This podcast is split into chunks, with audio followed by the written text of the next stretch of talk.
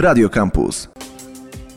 siódmego października tego roku w Pałacu Kazimierzowskim odbyła się konferencja inaugurująca projekt Fizyka u podstaw nowych technologii. W ramach tego projektu blisko czterdzieści milionów złotych zostanie przeznaczonych na budowę lub rozwój następujących laboratoriów: pracownia nanostruktur azotkowych, pracownia nanostruktur fotonicznych i telekomunikacyjnych, pracownia biopolimerów, pracownia ultrazimnych cząsteczek i pracownia modelowania złożonych układów molekularnych i nanostruktur. Projekt ten otrzymał dofinansowanie z Programu Operacyjnego Innowacyjna Gospodarka. Projekt Fizyka u podstaw nowych technologii, rozwój nowoczesnej infrastruktury badawczej na Wydziale Fizyki Uniwersytetu Warszawskiego wpisuje się doskonale w podstawowe cele narodowych, strategicznych ram odniesienia. Irena Czerwińska, kierownik projektu Fizyka u podstaw nowych technologii. Zakup aparatury naukowo-badawczej przy wsparciu funduszy unijnych przyczyni się do rozwoju badań naukowych i powiązań pomiędzy sektorem gospodarczym a nauką. Realizowany projekt umożliwi prowadzenie prac pozwalających na wykorzystanie wytwarzanych nano i subnano obiektów w podstawowych urządzeniach służących człowiekowi dwudziestego pierwszego wieku z zakresu elektroniki, optoelektroniki, fotoniki, spintroniki, telekomunikacji, technologii chemicznych, diagnostyki medycznej i leczenia. Nasz projekt zakłada stworzenie infrastruktury, która będzie wykorzystywana w kształceniu wysoko kwalifikowanych kadr naukowych zdolnych do podjęcia ambitnych projektów badawczych. W jednym z niedawnych raportów o kapitale intelektualnym Polski skrytykowano brak kształtowania proinnowacyjnych i proprzedsiębiorczych postaw na uczelniach polskich. W przedsiębiorstwach zaś stwierdzono niski poziom innowacyjności oraz niską skłonność do współpracy pomiędzy przedsiębiorstwami a jednostkami naukowymi. Mam nadzieję, że nasza konferencja jest jednym z kroków budowania powiązań pomiędzy nauką a biznesem. Trzy dni temu szwedzka Królewska Akademia Nauk przyznała Nagrodę Nobla w dziedzinie fizyki za przełomowe badania nad dwuwymiarowym kryształem, grafenem. Jak Państwo z pewnością zauważyli, logo naszego projektu to nanorurka węglowa, która została wybrana na początku projektu jeszcze w marcu. Może jest to dobry znak dla naszych naukowców i nadzieja na polski Nobel, czego wszystkim życzę. Projekt Fizyka u podstaw nowych technologii to jest projekt poświęcony odnowie bazy aparaturowej Wydziału Fizyki. Doktor habilitowany Adam Babiński, koordynator merytoryczny projektu Fizyka u podstaw nowych technologii. Projekt o wartości prawie czterdzieści milionów złotych obejmuje trzy lata, w ciągu których zostaną zmodyfikowane, stworzone od początku w wielu przypadkach pracownie. Pracownie, których celem będzie badania naukowe. Mamy nadzieję, że nam się to uda zrobić. Pierwsze zakupy zostały już dokonane. Celem projektu jest zwiększenie roli nauki w gospodarce. To jest ten element, o którym musimy pamiętać, o którym do tej pory może zbytnio nie pamiętaliśmy. Liczymy na to, że, że wzmocnienie tego potencjału badawczego pozwoli nam szerzej zaangażować się w problemy, jakie pojawiają się w gospodarce. Wydział Fizyki Uniwersytetu Warszawskiego jest uważany za jeden z lepszych ośrodków kształcenia w dziedzinie fizyki i astronomii w Polsce. Badania naukowe prowadzone na wydziale są nieodłącznym elementem procesu dydaktycznego. Trudno sobie wyobrazić kształcenie na poziomie wyższym bez wysokiej jakości badań naukowych. Zachowanie tej wysokiej pozycji, zachowanie tego stanu jest niewątpliwie ogromnym wyzwaniem i jest szczególnie trudne w związku ze zmianami, jakie zachodzą w otoczeniu uczelni. Pojawiły się na wydziale nowe interdyscyplinarne kierunki studiów, które w lepszym stopniu odpowiadają na wezwania rynku. Trzeba wymienić tutaj taki kierunek jak zastosowania fizyki w biologii i medycynie, a także dwa makrokierunki, które funkcjonują już na wydziale.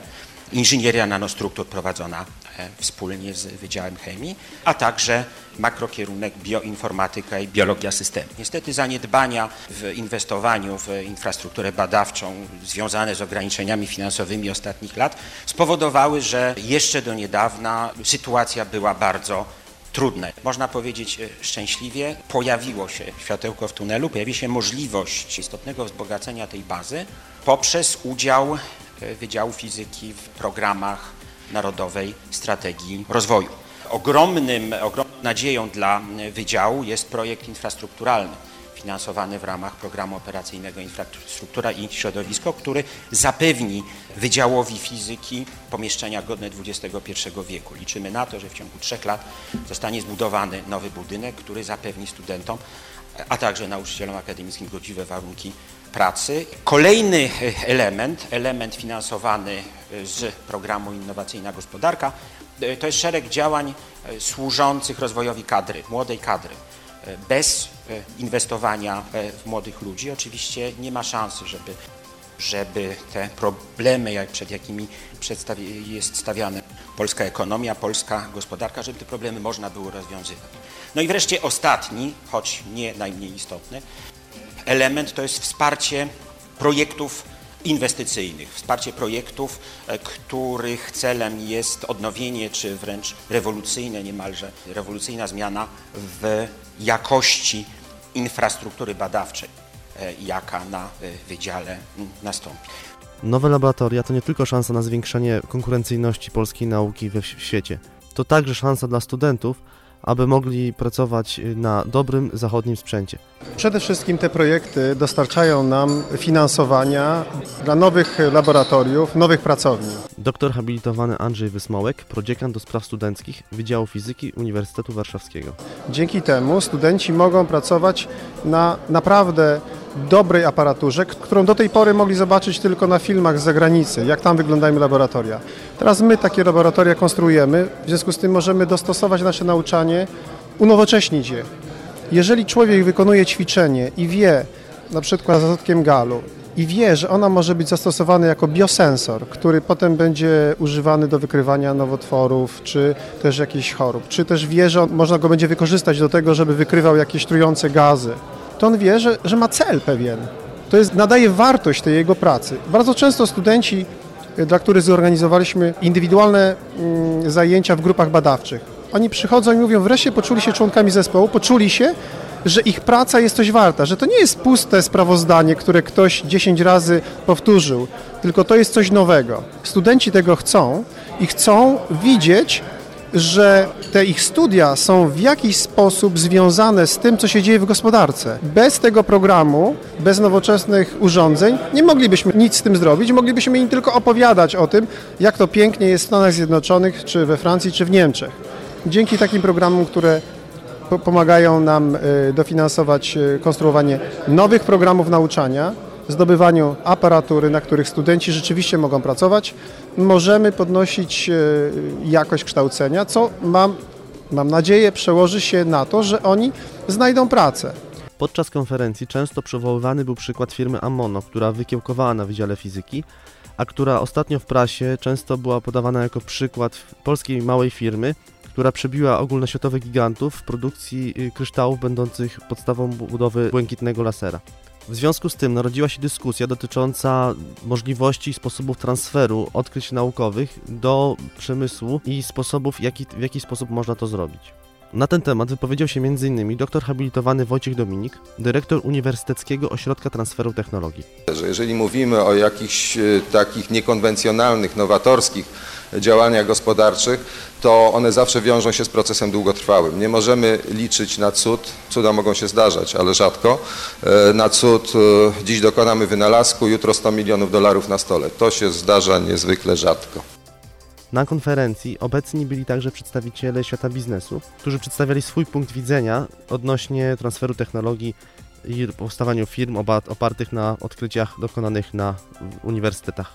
pięć procent pomysłów, które trafiają do naszej sieci, jest pomysłami high-techowymi. Szymon Kurzyca, przedstawiciel Lewiatan Business Angels, Polska Konfederacja Pracodawców Prywatnych. Tak naprawdę pojawia się pytanie właśnie, czym zachęcić pomysłodawców, a naukowców do tego, żeby przyszli, pokazali swój pomysł, bo tak naprawdę to jest chyba kluczowe. Moim zdaniem przede wszystkim jest taka wizja możliwości rozwoju tych technologii, wizja sukcesu także finansowego, zbudowania firmy. Często problemem naszych naukowców jest zbytnie skoncentrowanie się na nauce i zapomnienie o możliwości właśnie biznesowych, komercyjnych. Czyli tutaj mówimy o tym tak zwanym ostatnio popularnym słowie strasznie jak komercjalizacja.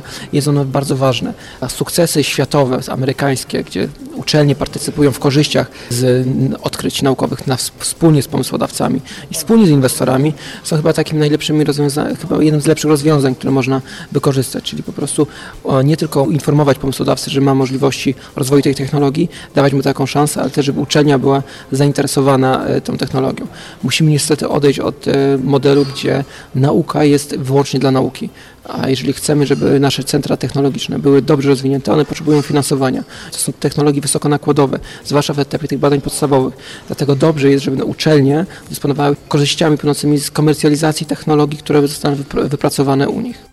Nasuwa się tu pytanie, co powinien zrobić człowiek, który dokonał jakiegoś odkrycia i chciałby przetransferować się do sektora przemysłowego? Przede wszystkim pomysł i przekonanie, że chce się to zrobić. To jest pierwsza rzecz. Druga rzecz, ja bym powiedział, zastanowienie się na tym, co to jest, za, do kogo można zaadresować ten pomysł. Bardzo fajnie, jeżeli przychodzi pomysłodawca i mówi nie tyle, że ma rozwiązanie technologiczne, ale co, dla, dla kogo to rozwiązanie technologiczne jest istotne, kto z niego będzie korzystał i dlaczego. Bo to jest tak naprawdę kluczowa sprawa.